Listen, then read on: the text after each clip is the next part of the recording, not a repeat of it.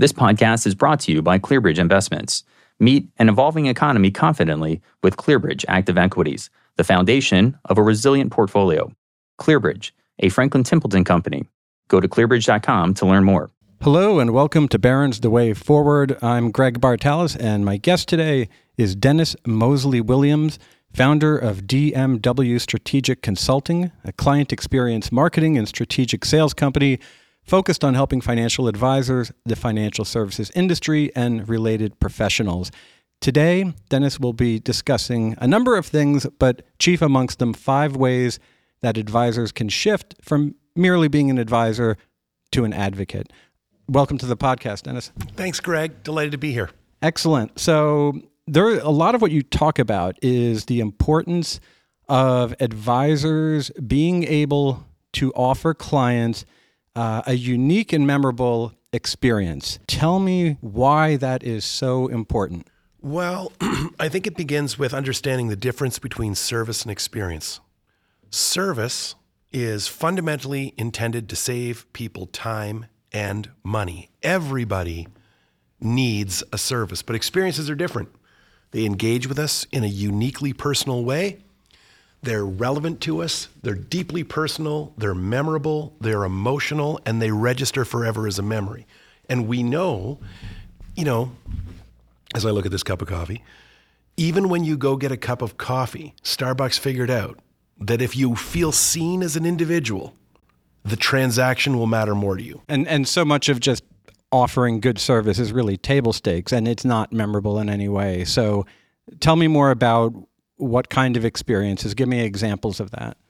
Okay. Well, as you as you said, service is when done brilliantly is invisible. The customer is literally in and out. The transaction happens and, you know, to make you laugh a little, it's almost like you're standing in the parking lot wondering, how did I just get this in my hand? Like I don't even recall. Whereas experience, the first thing that we consider is how we want the client to feel. So if you think about something as fundamental to the relationship a financial advisor has with their client, the review meeting. Do you want the review meeting to be efficient or do you want it to be memorable, engaging, emotional, deeply personal, and ultimately transformational? So, an example, you know, that I love to ask my clients is what does it feel like when someone just enters the lobby of your building? When they come in from out of the street inside, does it feel like they're attending a professional meeting or does it feel like they're attending an event where everybody is waiting for them, prepared and ready, and there's something um, important and profound that is going to happen here. Excellent. Um, how about another example? I mean, in terms of once once the environment, uh, the trappings, if you will, make that impression on an interpersonal, face to face level, what, what else needs to happen? Because that's obviously important, but merely a starting point. Well, I would say that you know the different another difference between service and experience is that services are delivered with an, with an emphasis on efficiency. Whereas experiences are staged, and I use that word intentionally. All work is theater. Every business is a stage. So, client, you know, what is an experience? It's instead of thinking it, of it as a thing, such as a review meeting or onboarding or a check in call or a client event, a client dinner, I use all of these as examples because I want them to be familiar to the people that are listening. But rather than think of it as, a, as an event, think of experience as time, time well designed. So, um, so much, so much so, in fact, you know, that when you think about the difference between, say, an event and a meeting, an event is something that you look forward to. When it's happening, you're nowhere else. You are completely engaged. And when it's over, you talk about it. Whereas a meeting is something that increasingly, as, as we joke, that meeting could have been an email. Or in the post pandemic world we're living in, just recently I saw a statistic 70% of investors prefer Zoom meetings. Oh, that's dangerous. What we say in experience design is people like to save time so they can spend time doing things they actually like. Nobody should want to miss a meeting with their advisor. That makes no sense to me. None. Mm-hmm.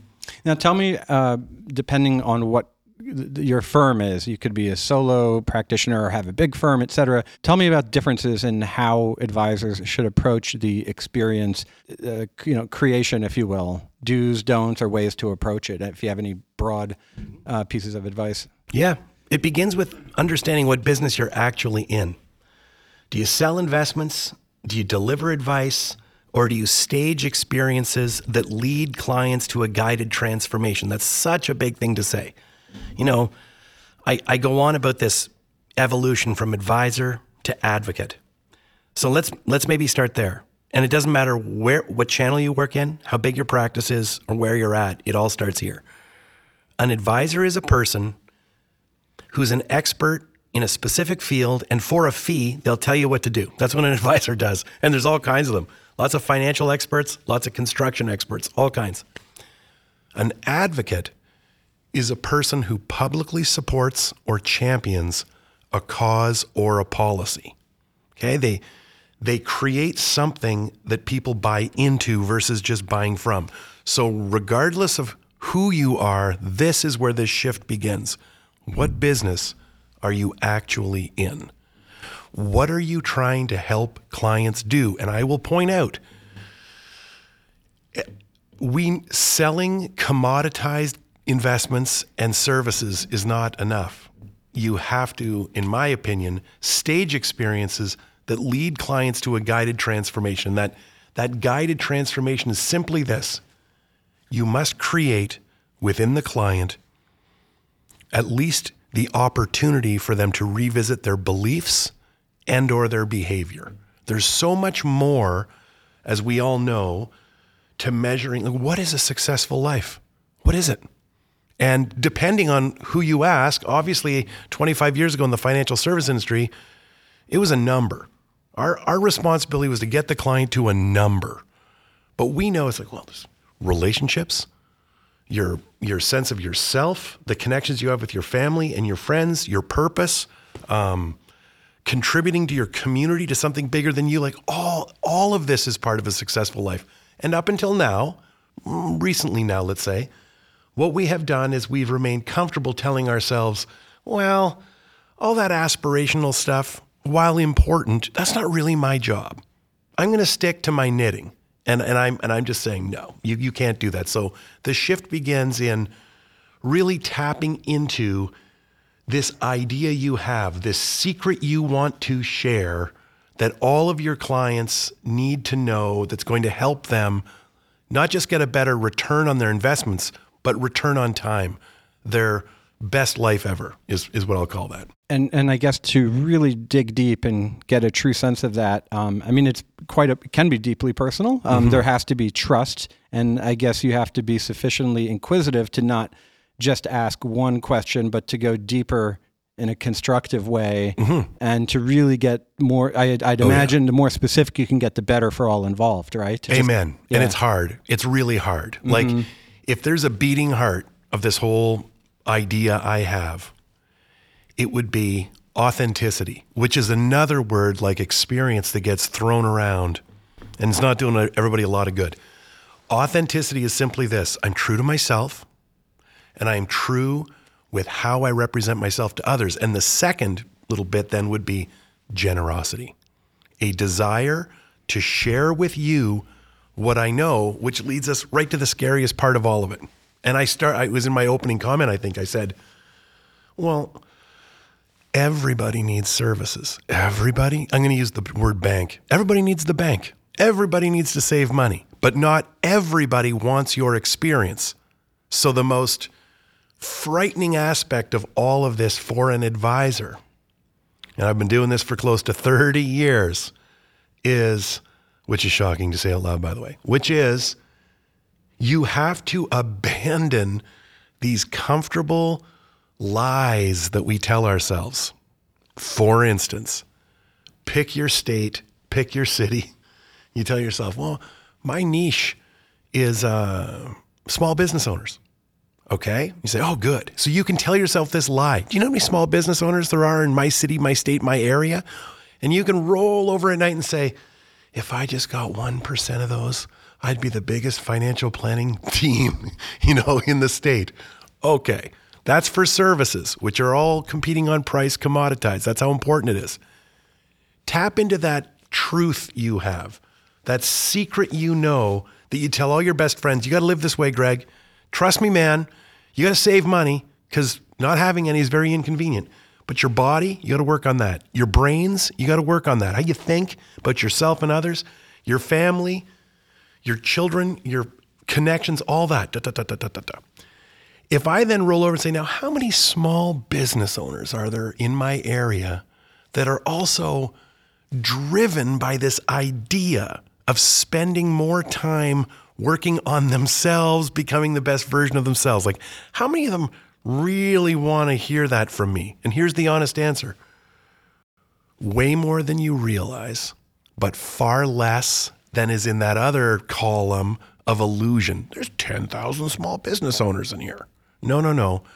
It, when you make something, make it for people who care, people out on the periphery. So that, that I would say that's probably the most challenging part of the whole shift. Tell me about the role of emotion because clearly to get there, which is difficult for so many who I guess just go on inertia or deluding themselves. Um, how, tell me the role of, of emotion in terms of um, changing these people from clients to um, essentially evangelists are to buy in. Yeah, amen.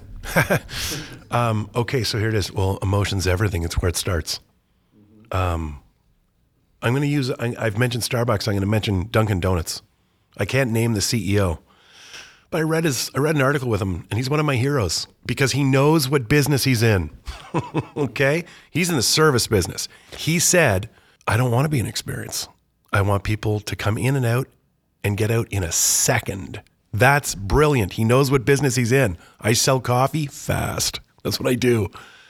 Whereas when you stage an experience, you think about emotion first. Before you think about what you want the client to do, you think about how you want the client to feel. Before you get them to, and as I said earlier, experience is time well designed. So people who are fixated on service and selling things, they focus sort of on the engaging fa- phase of the entire experience when the client buys, when they're there at the cash register, when they're in the, at the desk sitting across. But for experienced stagers, we realize, well, the experience begins way before the meeting, days, weeks. The experience begins way before the conference, days, weeks, months, when they broadcast some messages to you and build some anticipation. Experienced designers look at five phases of experience. We think about emotion first, we think about how we can slow everything down, creating a sense of almost surprise, um, wonder, suspense, and tension truly through the entire experience. Personalizing. So I want you to f- have one emotion daydreaming about the meeting two weeks out. I want you to have a totally different emotion when you've crossed the threshold, and yet another emotion when you're sitting in front of me. And another one after they leave, leave and talk to their friends about and it. And then one when you're reflecting on it exactly. And that that last phase, which is extending, this is where that advocating advocacy comes from, from you as the advisor. The the extending phase isn't. And here's the notes that I promised I would send. And here's an, a reminder that our next meeting is in X number of months at this time. That's just service stuff. The extending is when you really um, get into the guts of it. Like, how committed are you to helping Greg be successful? Greg told you spending time with his family is everything. So, how are you going to help him? That's the extending phase. Books to read, blogs to read, podcasts to listen to, films, movies, whatever. Like you, you got to really step up, truly. Let me ask you, uh, in terms of the importance of experience, I'm, I'm just wondering and spitballing here. Tell me if you think there's anything to this, but we've heard so much amongst that amongst younger people to generalize whatever, however you want to define younger people, um, that they put a big premium on experience. You know, be it travel things, uh, totally. less less material things, and more things that are memorable. Do you think is it too much of a stretch to wonder if that may resonate more for them as they get older and pick up advisors, or is that I guess will be would be equally respected or enjoyed by by everyone regardless. I mean, I figure it couldn't hurt. I don't know if, if on any level that would actually be an added benefit for maybe millennials, et cetera. Totally. Coming. No, actually, um, that's a really killer question. It's something I'm going to talk on. I can speak on, and I just want to sort of tell you, it's like the drawback to the job as the keynote speaker is you get a, you get 45 minutes to an hour, and that's it. Mm-hmm. And there's so I sometimes I walk off the stage and I feel fraudulent. Truly, it's like you. I can't even believe you're all taking a picture of that slide because I talked about it for four minutes, but in a workshop I talk about it for half a day. Mm-hmm. So what you were just talking about, I spent a tremendous amount of, amount of time thinking about it. All outlined in the book, The Experience Economy. This is the central sort of argument to it the progression of economic value. We've moved from agrarian economy where commodities were the predominant economic offering, to the industrial economy where it was goods, to the service economy where it's actions I take on your behalf, into the experience economy where it's personalized experiences and time well spent, you know, that matters to me. Now, I'm going to use this word because you've got it figured out status. Status? Well, yeah. In the agrarian economy, way back, what was status for a farmer? And I mean, I won't make you think about it, but wouldn't this be neat? It would be you were well thought of in town. You had a big farm. Okay. Industrial economy, status became the stuff you owned. In the service economy, it was the things that you had done for you. In the experience economy, it became the things you've done. Just stick with me. Like sometimes if I'm keynoting a conference, I'll say, How many people in this room have been to Machu Picchu? And it's amazing how many people put their hand up. It's like when I was a kid, nobody went there. Now everybody goes there. And we live in Instagram, Facebooky, digital world where we want to share that. Okay, that's experiences. But there's this new evolution. Madonna. We don't want the material girl anymore. We embraced minimalism. We let services go. Now, status, even more so than experiences, is transformation who I became. I've gone and taken this course. I've done this retreat, even simple things. I did a, what the heck's that thing called? A Tough Mudder. You know, these events that have taken over. Like, what is this? CrossFit gyms versus just a gym. Mm-hmm. No, no, it's transformation. So jump on that, my friends out there in financial advisor land. What do your clients want to tell tell themselves and their friends about you? I work with this guy. His name is Greg. He says things to me I have never thought about. I talk to you about you're blown away. You got to meet this Greg guy. He has events, meetings, discussions, and I find myself thinking more and more, wow, I've never thought about that before. That's the value you bring. Let's talk about. I think you had one more point, and that was about the importance of integrating um, financial solutions, the team support, the whole kit and caboodle. Yep. That's it. Okay, so okay, Dennis, I'm sold. What do I do? Okay, well, this is what you have to do. There's three kinds of work. And again, I could go right back to the progression of economic value outlined by Joe Pine and Jim Gilmore in The Experience Economy, published 1999. The first kind of work you have is functional work. It's financial planning. That's why you met me. I needed one. The next kind of work is social work, and the third kind of work is aspirational. I'll explain. So, can I use the example of a gym?